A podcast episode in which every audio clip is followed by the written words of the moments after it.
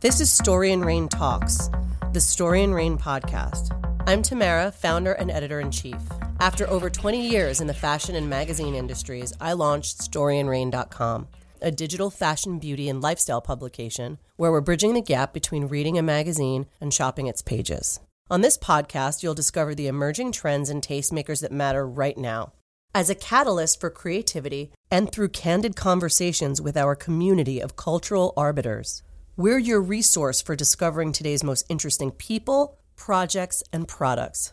And we'll explore the origins for game changing ideas and careers. With our high low approach to style and the belief that there's magic in the mix, we're going to inspire you to live your most stylish life.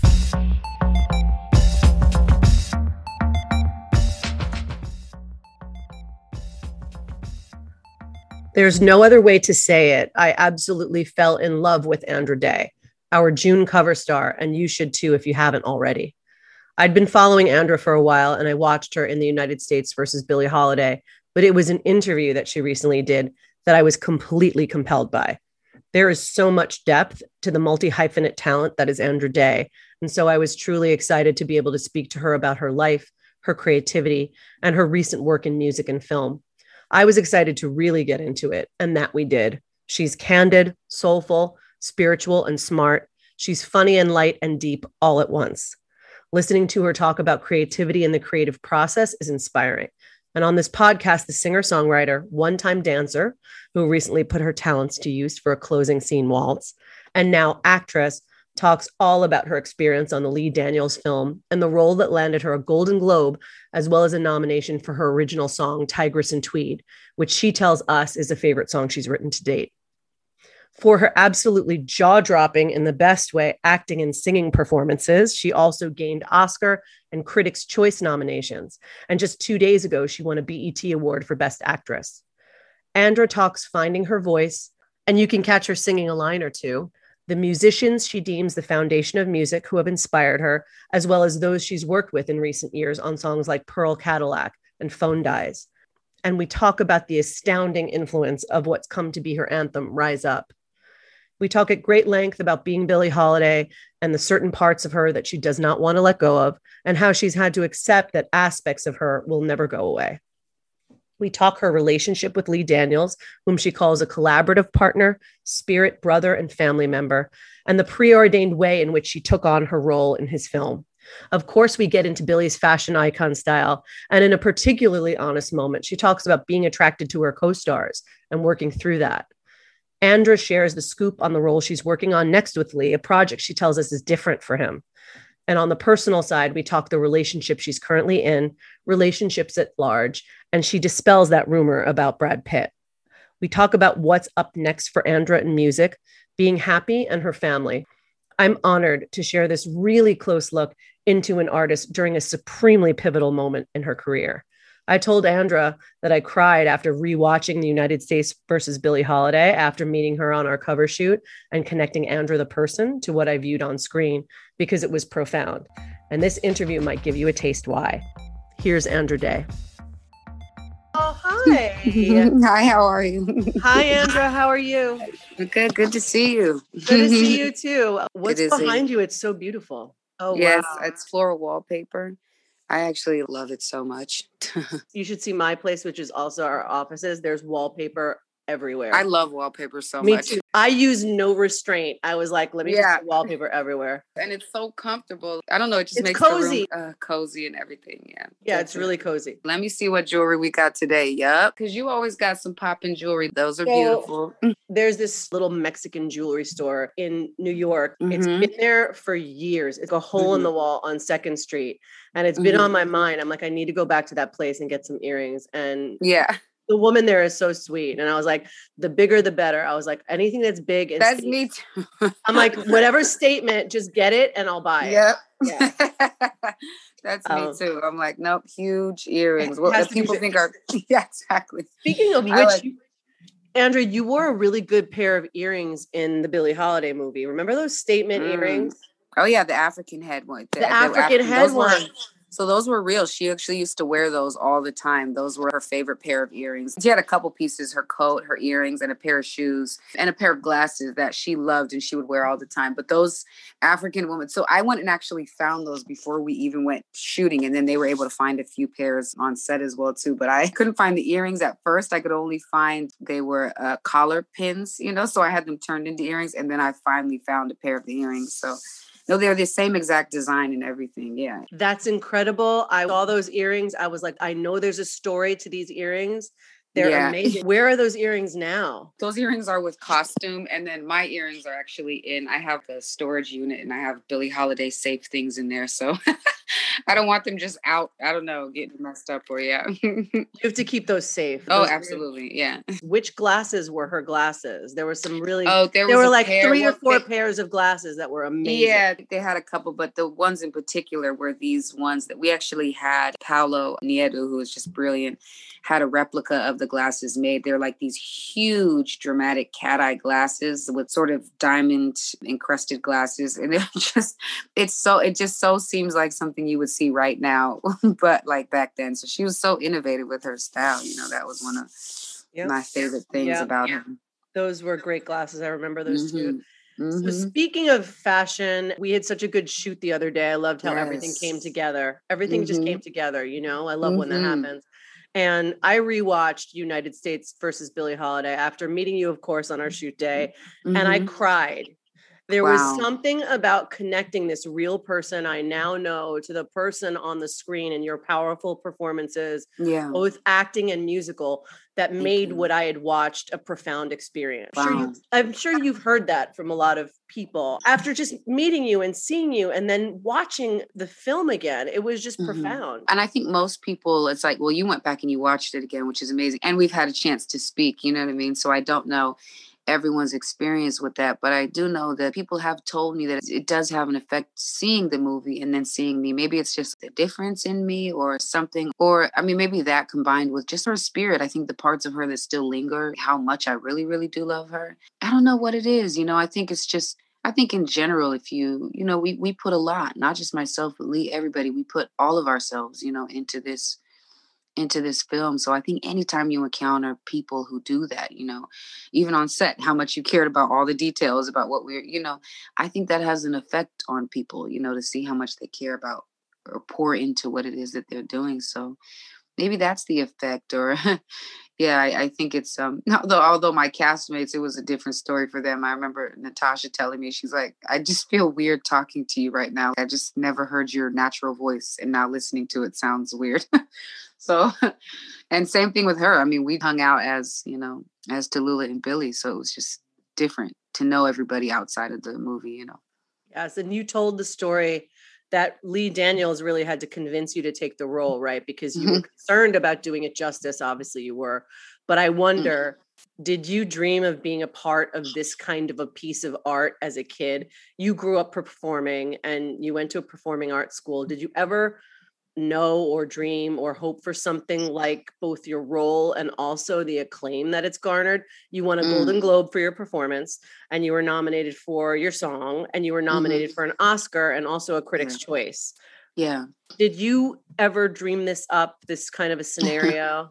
you're right, you're right. That's yeah, that's a funny question. I I you know, so first of all, Lee also had to be convinced himself. That's the funny part about us doing this movie together is we both had to just walk out, really step out on faith. And I really believe God did that. You know what I mean? Like maybe it was one of those things that was sort of preordained, you know, from a while ago. But we both, because he didn't want to use me either. So we both kind of, and then once we were in it and he saw the tape, he was really like, okay, no, I really do want you to do it. And I was still a little hesitant because I just was like, oh, I can do one little thing, but can I do a whole movie? You know, that's a whole different beast, you know, and I, yeah, I was just really doubting like if it was possible, you know, or that I could do it. But, you know, I think, did I dream it up? I mean, I think when I was young, wanting to be in entertainment, more on the music side, you know, I always wanted things to go well. And I love the way you put it because most people ask me, did you dream of being an actor? Did you dream of, but you put it, did you dream of being a part of something this great? And I think that's a really great way to look at an authentic way. Yes. And that's a that's a yes. Did I always dream of being an actor? Do no wanting to be in entertainment, do music and all that, of course, but to be always dreamed of being a part of something great, whether it's in music, whether it's in movies, whether it's in fine arts, you know, sculpting, paint, whatever, just something that is a part of that is great, that is inspiring to me, that first honors God, that honors and uplifts people. I mean, I think every artist, anybody who's anybody, has dreams and a desire to be a part of something that is great and impactful. So that's a great, great way to frame that question. Thank you. a beautiful piece of art, a piece of art that will live on forever, which Thank is what you. great art does, right? Mm-hmm. It continues yes. to inspire. Yeah. Take me back a bit because you were early influenced by singers like Billie and Ella. Yeah. And your stage name is Andra Day, even influenced by Billie. Where did yeah. the influence of these singers specifically come from? Mm, these singers specifically, actually, and I'm glad you said that. You, I, I, love the way you frame these questions. It's very, very good. Because you're right, because it is of a different, you know, I was inspired by the Whitneys and the Arethas and of course the, the Billies and the though they're all of the same lineage, they're of a different ilk, I guess, maybe. But um uh, uh yeah, the, the, jazz singers, really the great jazz singers of, of our time. Uh, that specifically came from in school. I mean, I listened to them, I heard them all the time because they were always played, but I wasn't really made familiar until I went to a performing arts school in San Diego. And my musical theater instructor, Bill Doyle, introduced me really when I was asking about singers to study. He was like, okay, listen to Billie Holiday and Janis Joplin. I totally forgot. He that's who introduced me to Janis Joplin. But he said these singers, they have a way of not going out to the audience, but requiring the audience to kind of come into the space of where they are. And he's like, that's what you always reminded me of. He actually just explained that to me not too long ago, that that's why it was those two singers. so I was like, okay. And so, yeah, that started my love. I heard a song called Sugar by Billie Holiday. Sugar, I call my baby sugar. She's I like the song. He's confectionery sugar yeah, I still love that song. It's just it's the bubblier side of her. And then the other one I heard was the polar opposite, which is Strange Fruit, you know.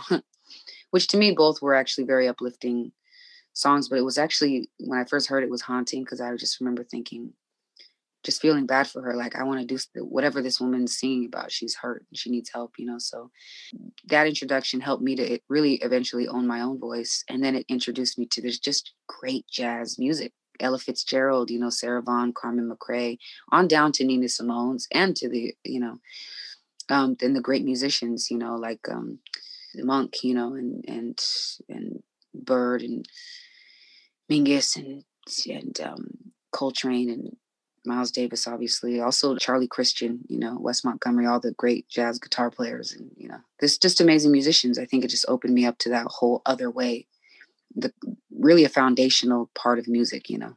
Mm-hmm. Tell me about working with visionary director and writer producer Lee Daniels. We were just talking yeah. about him. What do you think people would be surprised to know about him, Andra? What do I think? Well, you know, it's so interesting because I don't have any sort of preconceived, or I didn't go into this any preconceived ideas right. about him as a director or even as a person you know, I didn't know that, you know, opinion about his work was split. I just knew that I loved whatever he made. You know, I was just like a kind of a fan. That's really what incentivized me to take the meeting in the first place. You know, it would be great to meet Lee. You know what I mean? I think he's really amazing. I think he's been a pioneer in Black art for a long, long time when nobody was there or supporting it. So I think the thing that people might be surprised to learn from him is just how actually how collaborative he is. You know what I mean? Like Lee can have a very specific vision when he walks in for something.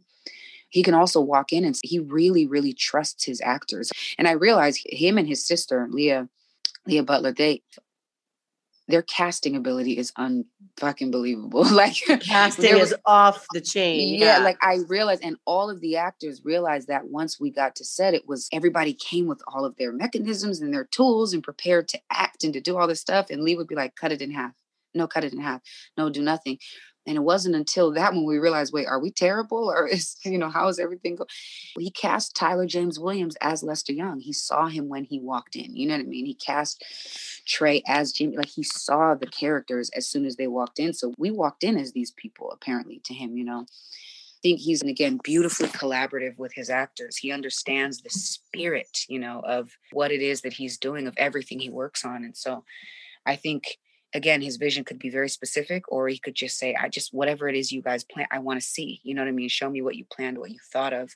What do you think about this person? What do you think about their mental state? How do you feel? You know, it was really, really beautiful to see someone who understands the power obviously he has all of the genius on his own but for him to really tap and to honor the power of just actors and collaboration is beautiful. It really actually it made it like a cookout. You know what i'm saying? Like yeah, that's how right. it felt on set. It was like for real like just like right. a just, family cookout. What is his perspective on fashion? Let's talk about lee and fashion. Yes absolutely. So, oh my god are you right, kidding? right. It was amazing. So between lee Fisher and Paolo Nieddu. Paolo's work was amazing. Oh my God. When I tell you, it was a Disneyland of fashion. Like it was just being able to play the what they created was something that was first of all they just understood the spirit of who they were dealing with. And Lee was so amazing. Like there were moments that he was like, I want to just inject a tiny bit of almost camp into the fashion, but not too much. You know what I'm saying? Right. Not too much where it distracts you from the movie. He's so good about balance and where is that fine line. And Paolo and Fisher, I mean, their instincts and the way they understand him and know him, it was beautiful. And the way they took time to understand and to know me and to collaborate with me even on some of the looks in her fashion because I think they also knew that I was a big fan of hers. And so I think they also understood the spirit of who they were dealing with. You know, I think a lot of people who deal with period styling, obviously, except for my sister Ruth Carter, she is like a gangster too. Oh so my God, she but, is uh, genius, no, genius, genius. Yeah. But I think people who maybe don't work in this space and who would work in just sort of cataloging period fashion, so they just think this is what women wore in the 40s. But we weren't just talking about women who were working in the office or who were working at home. This was a global superstar, so she had all the latest stuff.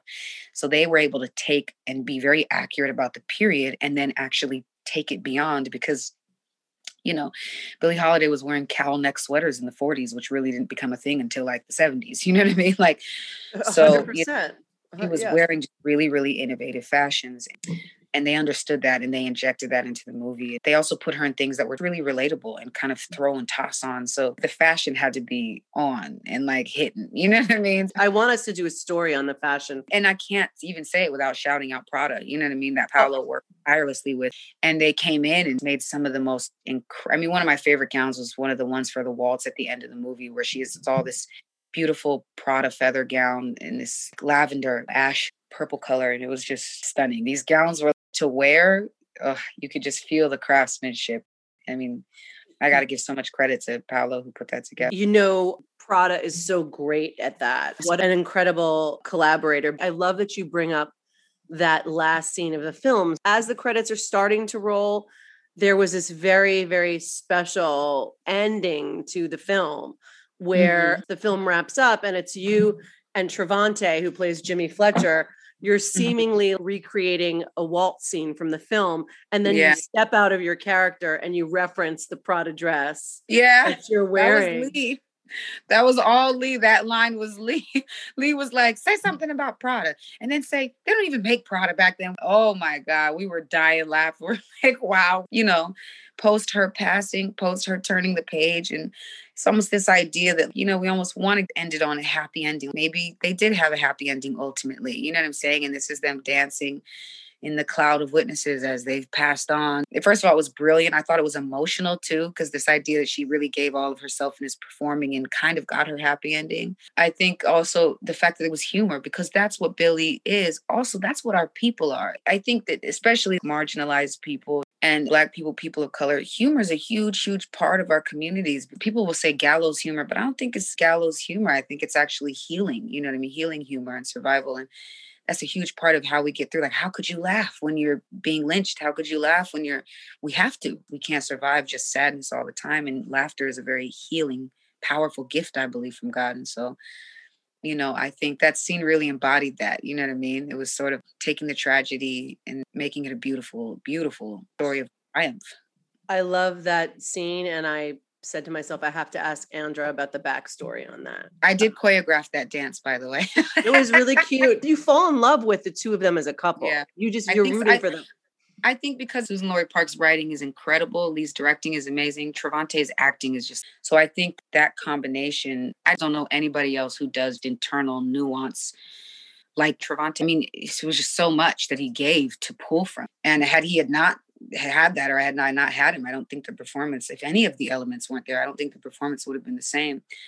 I think you fall in love with them because their relationship is not easy. It is complex. There's a black man that's trying to do what he believes is right. There is a black woman that's trying to do what she believes is right. And they come from different backgrounds, but also same backgrounds. And they both understand they're being used. So there's frustration you have with them, there's empathy you have with them. It's a fight. You know what I mean? So I think that's what draws those two characters together and then the audience sort of into the complexities of that type of love at the time, you know. You said you choreographed that waltz at the end. Was that something that you did on the fly or was it practiced? We actually had one rehearsal together because Lee on the fly and was sort of like, we need the waltz and da da da. So I was like, I danced for a long time. I can choreograph a waltz, you know. And it was easy to because it wasn't supposed to be the perfect waltz. It was supposed to be like, you clunky, know, um, clunky. Yeah, exactly. Real clunky, real like whatever, you know. And it's going to be clunky anyway because Trey's so damn big. It's like the gracefulness is, we'll get as much as we can, but you know, he's a bigger dude. So it kind of came off exactly the way Lee wanted it. I choreographed it and I sent a just a general waltz video to Trey just to kind of look at and practice before we did. But it happened all in just a couple days. And so we had rehearsal videos. We rehearsed it and then videotaped it and I sent it to Lee. And all I get was a call from Lee dying, laughing. He was like, it's perfect. it it's so, so perfect. I danced for a while. So it was fun to do. You know what I mean? You did many things to step into your role and be convincing as Billie Holiday, including taking up smoking and drinking. And you also starved yourself. What made you have the will to take it that far? What thoughts were you having as you made that decision to go all in? Can you recall when you decided that this was what you were going to do?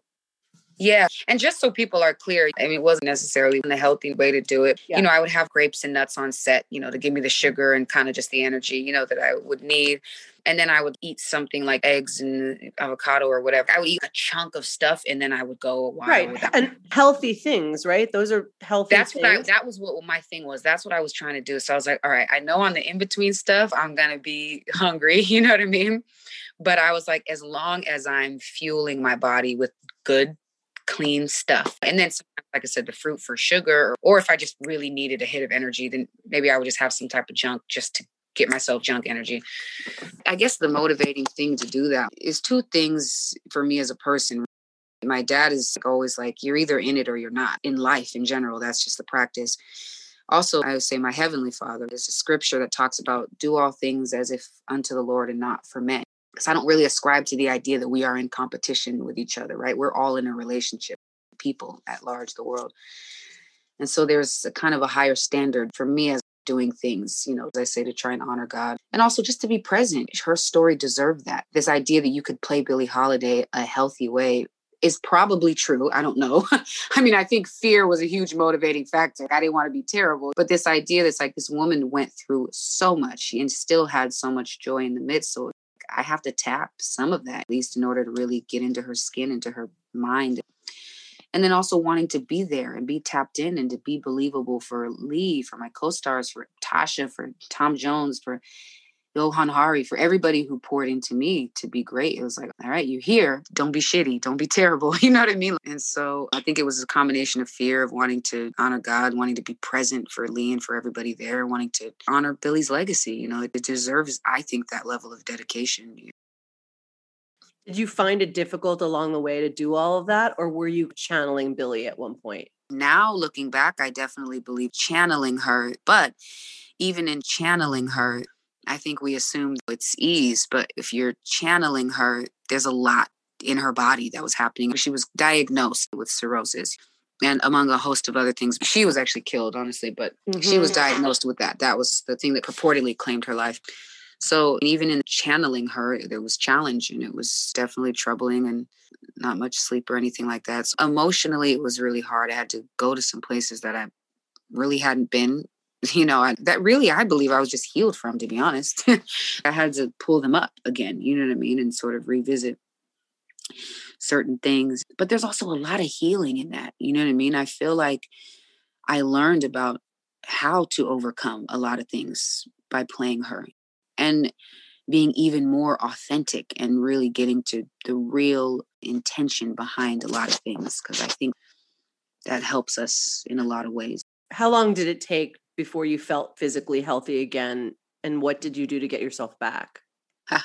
Technically, I'm still dealing with the physical health of things. My vocal cords still need uh, definitely recovery. so um, we're still working through it. I just, you know, with time, it will what will I say? I don't know if with time it will get back to what it was before, but with time it will be what it is supposed to be in this new season of my life, in this new chapter. that That's sense. right. Makes yeah, so, so I don't. Sense. Yeah, I think I've gained some weight, which is good, obviously. And mentally, my team is probably like, "Ah, uh, you need a break." I think mentally, I do still need a little bit of time to detox before jumping into another character that Lee and I are talking about working on. That's together. exciting. So, yeah, it's really, really exciting. I, love about it. Can you? I no, I can't. I can't. I'm sorry. no, it's okay. But I, I will tell you, it's going to be something different for him.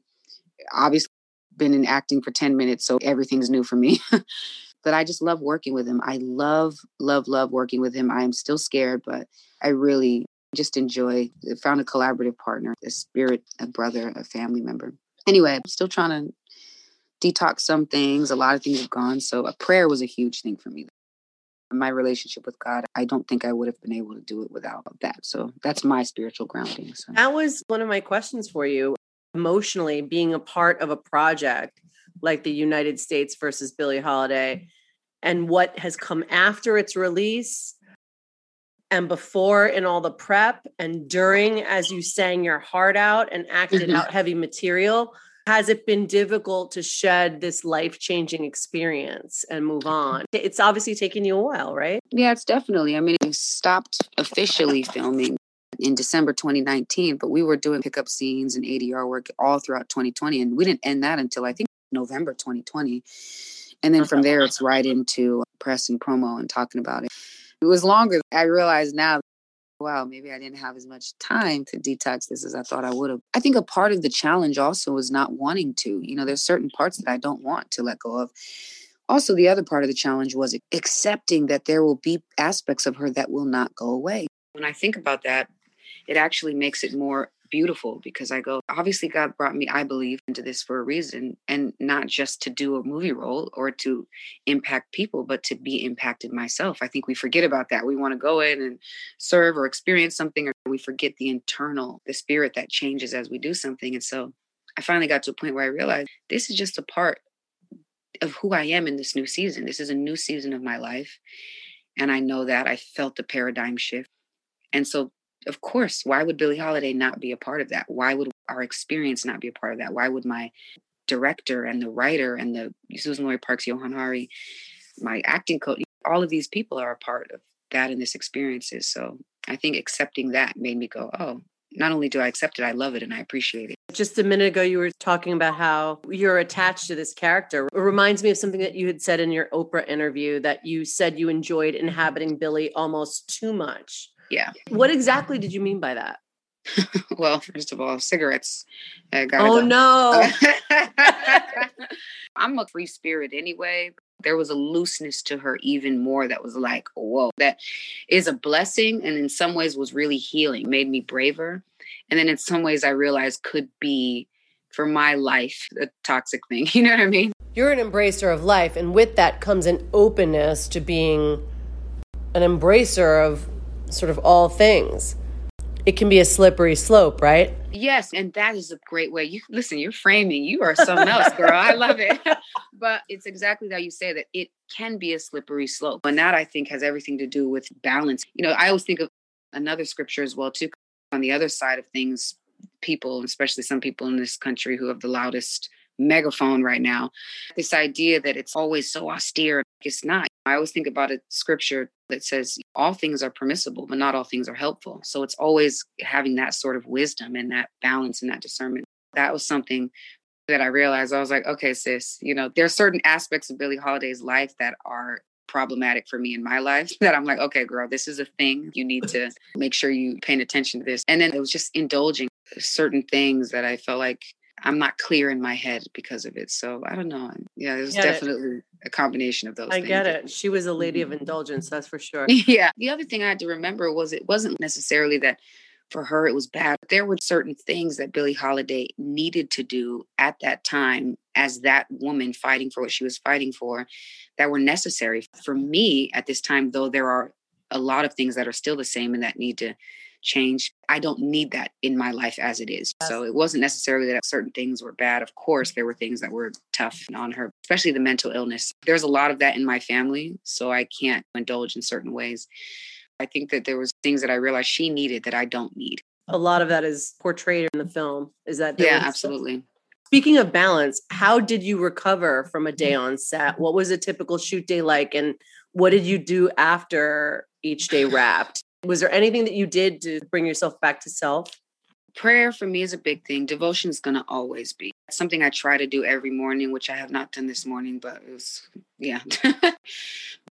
prayer and devotion, which is prayer, meditation, reading the word, meditating on what I read, you know, understanding my role in the day and in my own life being present and in other people's life being present, how to honor God in those spaces.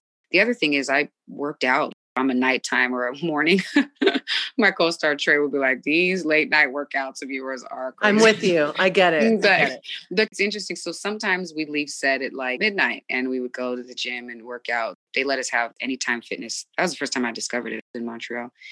But they let us have a temporary membership, which is amazing. Or sometimes we leave the set at four in the morning, and I feel so bad because my friend, she's my creative director, but she assisted me on set because she's my sister. And so she was like, It's four in the morning. We're going home, right? I was like, No, girl, we got to go to the gym. She's like, Oh my God. I get so, it though. Know, just trying to work it through, work it out. Yeah, exactly. Yeah, I exactly, get it. You know? And also having to maintain certain things. Sometimes I had to build, you know, so certain times when they would put the prosthetics on me, I would still try to eat more with a lot of salt to make myself bloat and work out, try to be intentional with it. So yeah, I need that. I need that blood flow. I wasn't sleeping really, but I was like, you know what, if I'm not going to be sleeping, at least I'm going to be working out. And interestingly enough, not sleeping sometimes really helped me to embody her character certain days on set.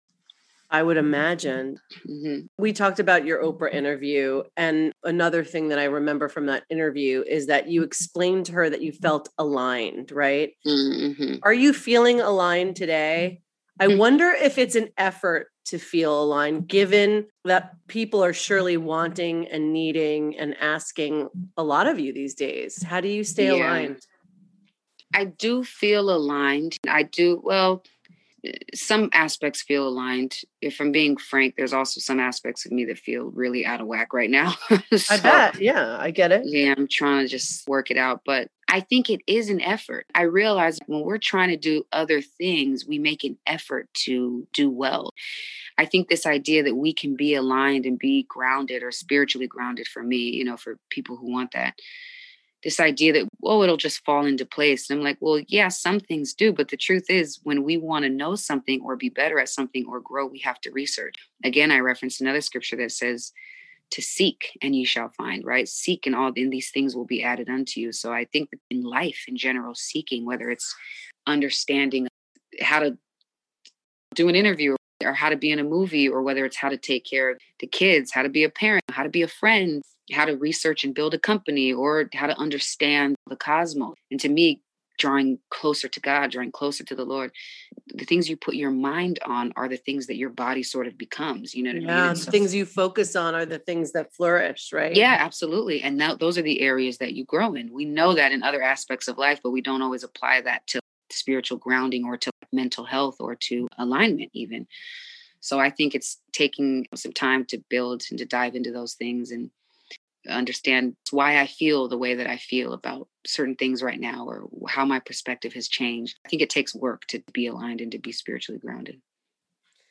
I want to move on to music in a second, but one of the mm-hmm. other things I had heard you talk about was a feeling of inadequacy. And what I want to say to you is do you think that inadequacy sort of mindset is indicative of the plight and also the essence of many creatives it's kind mm. of what drives creatives to keep pushing and challenging and in turn creating great work. Could you put that into perspective? Because that's what i was thinking about when i heard you talk about inadequacy. Yeah i love that and probably honestly i mean the truth of the matter is i feel like we've been taught to show up and to do great and to believe in yourself but i think interestingly enough the more authentic we are about you know what? I'm not doing great about believing in myself right now. And that doesn't mean we stop encouraging and putting up all the memes on Instagram that try to encourage people because you never know who runs across it and who needs to see that or hear that. I think what almost is more helpful is to acknowledge a friend of mine. She's another amazing artist. Her name is Esty.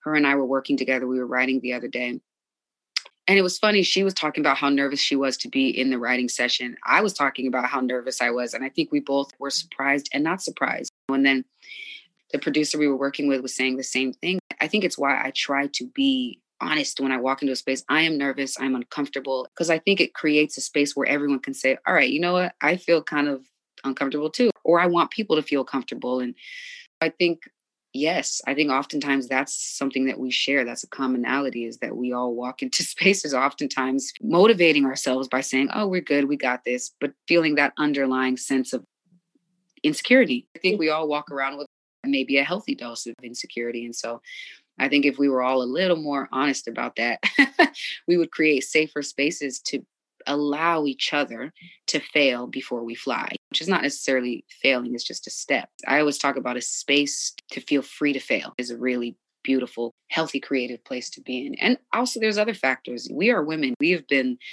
pitted against each other for a long time. This idea that we have to compete and there's limited space for us is such a fallacy.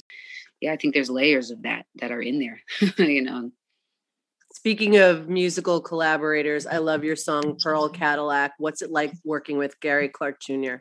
Oh, I mean, Gary's amazing. We've been label mates for such a long time, and I'm such a fan of his music. We weren't physically in the studio together when we recorded the song, but I mean, you don't necessarily need to be to catch the spirit of a person. Gary's an incredibly talented person, an intentional person. From my interactions, I haven't interacted with him too much, so I won't pretend that I'm like, I know the depths of him. I don't. but from my engagement with him, my interaction with him, he's an artist's artist, really just pays attention to what artists are putting out, pays attention to what he's putting out. He's intuitive, intentional, so talented.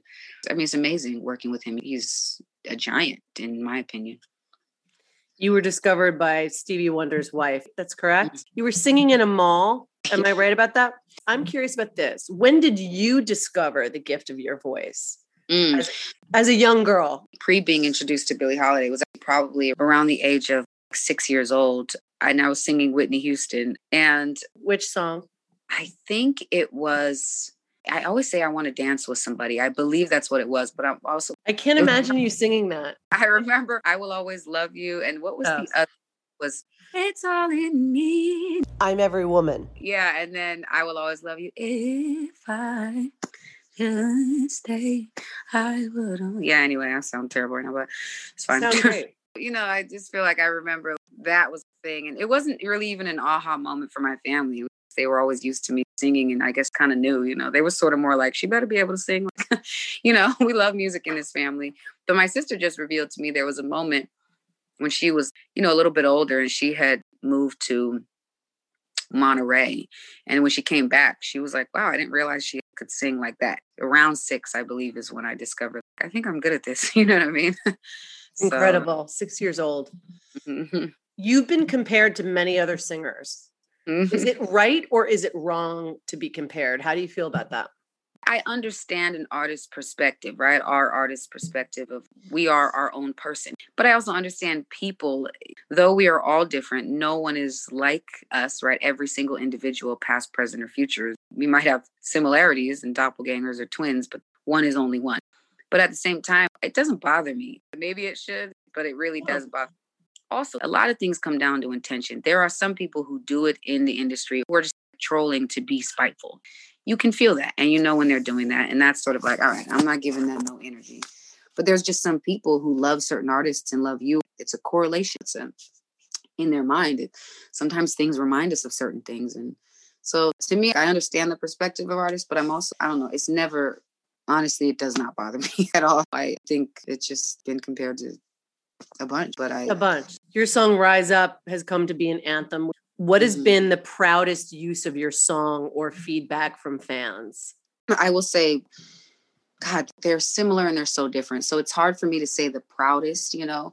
I think I'd probably say it being adopted by the Black Lives Matter movement. That was huge for me because I had no idea. I didn't know that that's what it would do or that's what it would be. also the fact that I'm able to be a part of any way uplifting my people to that degree even if it's just to give them strength to keep doing the amazing work that they're doing that's a blessing you know what i mean? I know that that's a god thing and so i'm just grateful for that. The other part of it is it did lead me to the obamas which was amazing. I mean and them using that song so you know that's a blessing too. The other part though is there's the macro those seem to be the macro and there's also the micro which is i've had multiple people tell me that their loved one was dying of cancer and it helped to get them through, or they were struggling with cancer or some other terminal illness or dealing with mental illness, you know, dealing with depression, dealing with anxiety. I've had multiple people on occasions tell me that they were literally popping pills. That was the wow. last moment on earth and Rise Up came on, or they heard Rise Up and it stopped them from killing themselves. And you can't plan shit like that. You know what I'm saying? And that's how I know, even going into the studio writing it, I was not motivated to be like, oh, let me write a song and do an anthem. I was like, I don't want to be here. You know what I mean? So it was really a prayer. All right, God, do something here. So the fact that people have been, I mean, bullet in the chamber, pills in hand, that's how drastic it was, or it helped them to cope with anxiety or depression or to heal even. I've had people tell me that in some ways which seems unbelievable. When i think about what music was designed for i believe it was made for healing. So it's pretty amazing honestly. It just reminds me it's bigger than me. You know what i mean? I'm powerful. bigger than me you feel me?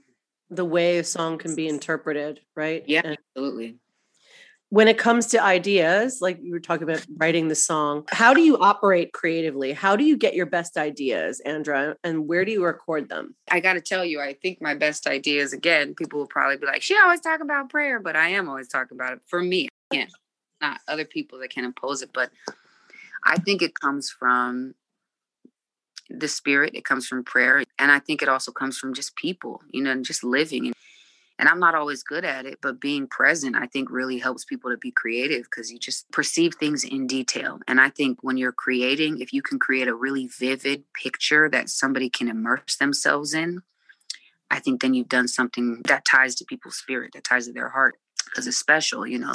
That's when people start to feel, oh my God, this song is speaking my life or is singing to me or this movie or this whatever it may be. So it's huge for me. I mean, listen, two of the songs that are my favorite that I've written, you know, obviously Rise Up did amazing in what it did. And also Tigress and Tweed for the movie. It's my favorite thing I've ever actually written. It's you know beautiful. I mean? yeah. Thank you so much. But that came pouring out from a prayer. So I think there's something about making yourself available that being present and listening kind of spiritually and then also listening and perceiving people. We're always like, where's these new ways of inspiration? But there's so many. You just said it too, though, being specific in your story, yeah. right? Mm-hmm. Really absolutely. telling the story. Yeah, absolutely. That's, it's game changing, right? Yeah. It's either mediocre material or it's yeah, you know, or it's fantastic or terrible. You know what I mean? Like, but it's never really terrible. It's just the stuff you got to get out of the way. I think also, you know, I always say the spirit and I say people because I think those are where the things come from. You know, the people get inspiration. Think that's a spiritual thing. And then they produce amazing work. So it's sort of like, you know, people will say it comes from art, it comes from, and it all comes from that as well, too. But that's produced by people, I think, via the spirit. I think if you pay attention to those things, you get some good original type stuff, you know. What's up with music? What's on deck for you right now? my label's probably like, yeah, Andra, what's on deck, girl? Like, we did release Phone Dies, which I'm so happy about. Just listening to it. I love it. Thank you. Thank you so much. You know, I wanted it to just be fun, to be a vibe. And it's Anderson .Paak too. So he brings it's that. such a vibe. That, yeah. That big ass smile you be seeing, you know what I mean? When he before he's really like that. Like, bro's really that person. So I think he brought really great energy to it. And I had the lyric, the line, I'll let you feel these vibes until my phone dies. I had it in my lyric dump in my phone for actually a couple years. I just had always wanted to like say it, you know what I mean? Because I just, it's something about connectivity, really. I wanted to talk about the state of connection, what the state of connection is in, and our engagement with people. Are we really engaging? Are we in love with people or are we in love with how they respond to our presentation of ourselves to them? You know what I mean? And does it all go hand? It's not a judgment. It's just an observation and a question. So that's out now. And we have a new single that's dropping soon, very, very soon. So I'm excited about that. There's a Wale feature on it as well. He's just so authentic. To me, he's just one of the greatest of all time. And he's so honest. You know, he's one of those artists to me that I feel like writes whatever it is they really are, the space they're in in the mm. moment. Mm. I'm excited about that as he's on the next single. So I'm excited about that. And then we'll release a date for the album soon. We're trying to get two projects out actually. Are you going to go on tour? Are you going to be performing anywhere? once they start opening it up. I need to come to your next gig. Yes, please. We are performing at the Newport Jazz Festival, so I'm really happy about that. doing Austin City Limits, the TV show as well. So as a musician, those are staples for me. I always want to do those no matter where I'm at in my career, in my life. We're trying to put together a mini tour. We're working within the confines of COVID like everybody else is right now. So certain things we have to play by ear, some things we have to plan. So taking our time to put something together, that's special and immersive for people. That's special. Mm-hmm. Now that you've established yourself as an award winning actress, how do you balance music Andra with actor Andra? Is it difficult to have two camps in your music career and your acting career? How do you balance and manage? You, you know, know I, politics and all that? It's been a little challenging just because it was so new. It's all so yeah. new. So I think that's part of the challenge is understanding, oh, wow, this is a whole different world. What do we do in this space? You know, how do we balance these two? But I think as we begin to get a handle on it, I think anytime you're embodying characters or making yourself vulnerable, creating music, it's not necessarily easy, but in the sense it feeds you because it's such a joy. I love, you know, I had people ask me the other day, what are your hobbies? What do you like to do outside of work? And I'm like, I do what I love for work. So it's hard to pinpoint other things. Hey, when people ask me that question. Yeah, I'm like, I love what I do. I create art, I create pieces of work and bodies of works for a living. That's my hobby that's a blessing. And I actually really pray that for everybody. The way I balance it, to me, some of the things coincide. Like right now, we're working on finishing the record and getting that out. And I'm also trying to prep for something Lee and I are working on. Basically, I just have to know that at a certain point, one of those things has to be turned off in order for me to focus. For now, maybe I'll be able to multitask later, but for now, I can only multitask to a certain degree. After a certain point, I have to say, I'm either giving all of myself to this movie role or I'm giving all of myself to this album. I don't want to give half of myself to both things. I'd rather let one thing wait and give all of myself to one thing and then give all myself to the other thing, which I realize is, as my co star, Tyler, Tyler James Williams told me the other day, he was like, You're a slow burn. I was like, I'm for sure a slow burn. so it might slow the process down, but it's okay. I think that that's all right. You need all different types of people making art. That's right mild personal question. Is it easier or harder to have a romantic relationship now? I read about Brad Pitt and I was just thinking of the crazy part about this Brad Pitt thing is the fact that I have to give it energy. Let me tell you Okay, so let's not give it energy, I, Andra. I mean, I never met him. I'm gonna give it energy by saying that I've never met him. that's that's the wildest thing to me. I was actually gonna post it on my Instagram, but I was like, bro, I hate giving things that are not true. Yeah because I'm a spiritual person. So I feel like me and God know the truth. The people that know me know the truth. I can appreciate people being like, oh, we want to talk about it. Sure, thanks. But I don't know. I'm not that kind of artist. You know what I mean? And I'm Yeah. Is it harder or easier to have a romantic relationship now in your life? The truth is, yeah, sometimes it's challenging because you don't have the time and you're working. I mean, your head's, eh, but again, it goes back to what I was talking about. You know, once we're in the mode of, hey, we want to build a family or we want to get married, some people, that's what they want to do then I realized I'm like, okay, I got to give energy and effort to that same way I would have to if I'm working or working on a certain project. It just takes more intention. It takes more planning. It takes understanding and patience. So, but yeah, for sure. When you don't have time, also the truth of the matter is, I just came through doing that movie was very, very different for me. And it's why I've been asking my co stars, how do you shed certain things? How do you you know, because even going on to set, I was genuinely attracted to everyone I was supposed to be oh attracted oh to on set. You know, like really, no, I, I got to tell you, I think the way for me, prayer is a big thing, but also being honest. This is where my head is at. This is where my heart is. You know what I mean? And working through those things and knowing that, right, this is not how I always want it to be, but and having to work through those things and allow time and distance to do its thing.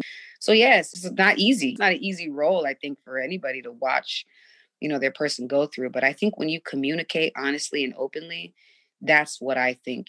I am not single. I am seeing somebody right now but i will say i think when you're honest and open about those things it doesn't necessarily mean it will be a walk in the park but i think it just at least makes things you can deal with them and talk about them and it's doable feasible. So i think that's one thing i just been practicing is talking about everything everything that i feel and being authentic. And in speaking of that, I am not dating Brad Pitt. I have never actually met him. We didn't even. I know. I You was know, like, so I really want to. my sister actually hit me. Well, you're gonna be the first so one to funny. drop. I'm like, just- I don't think he's her type, but what do I know? Like, whatever.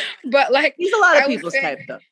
I was saying my sister was cracking me up because she was at the Oscars with me and she hit me. She said, Girl, we met Brad Pitt that day. I said, I guess so. I don't know. I, I have to tell you the extent. I saw the man stand on stage and give a speech the way anybody else at home watching the Oscars did. And that's it. So I was like, all right, whatever. I don't know whoever this may disappoint, but it's not a real thing. I'm sorry, y'all.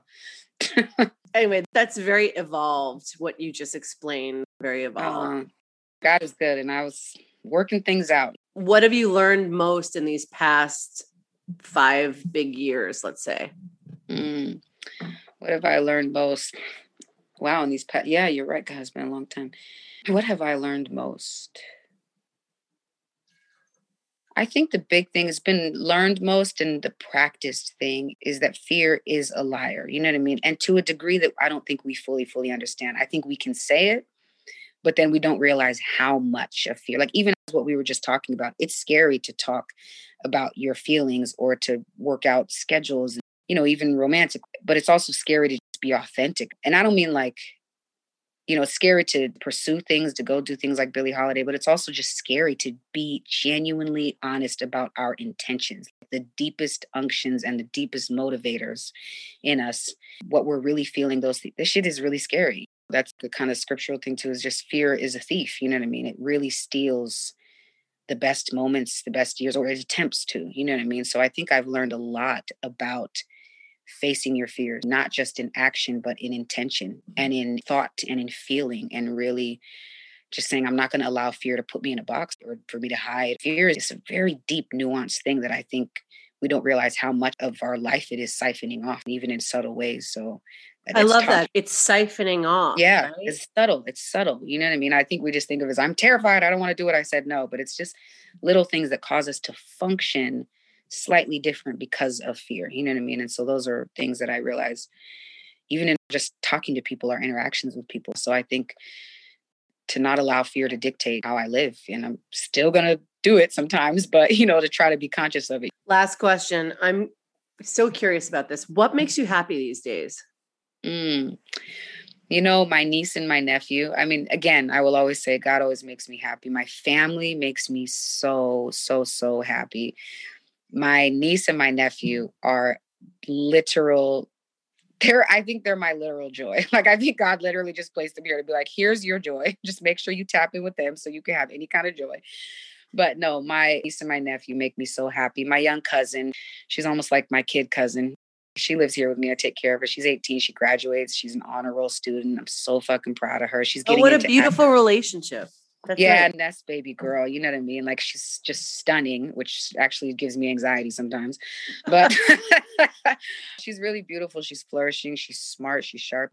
My niece and my nephew. There's no other way to describe them except just there might be not be anything on the earth that makes me happier than seeing their faces. There is nothing. I think it's just God and my babies. so that brings me so so so much joy. We always wrap with our lightning round of six things that you're loving right now. What Yeah. are your six obsessions? Okay, so clearly it's become a thing. Everybody knows I'm obviously obsessed with Uggs. Yes, yes. That's not new. I and people love always the like- Uggs that you rolled up in on our It shoot. makes me laugh that people are like, it's a statement. I'm like, a statement of pure laziness.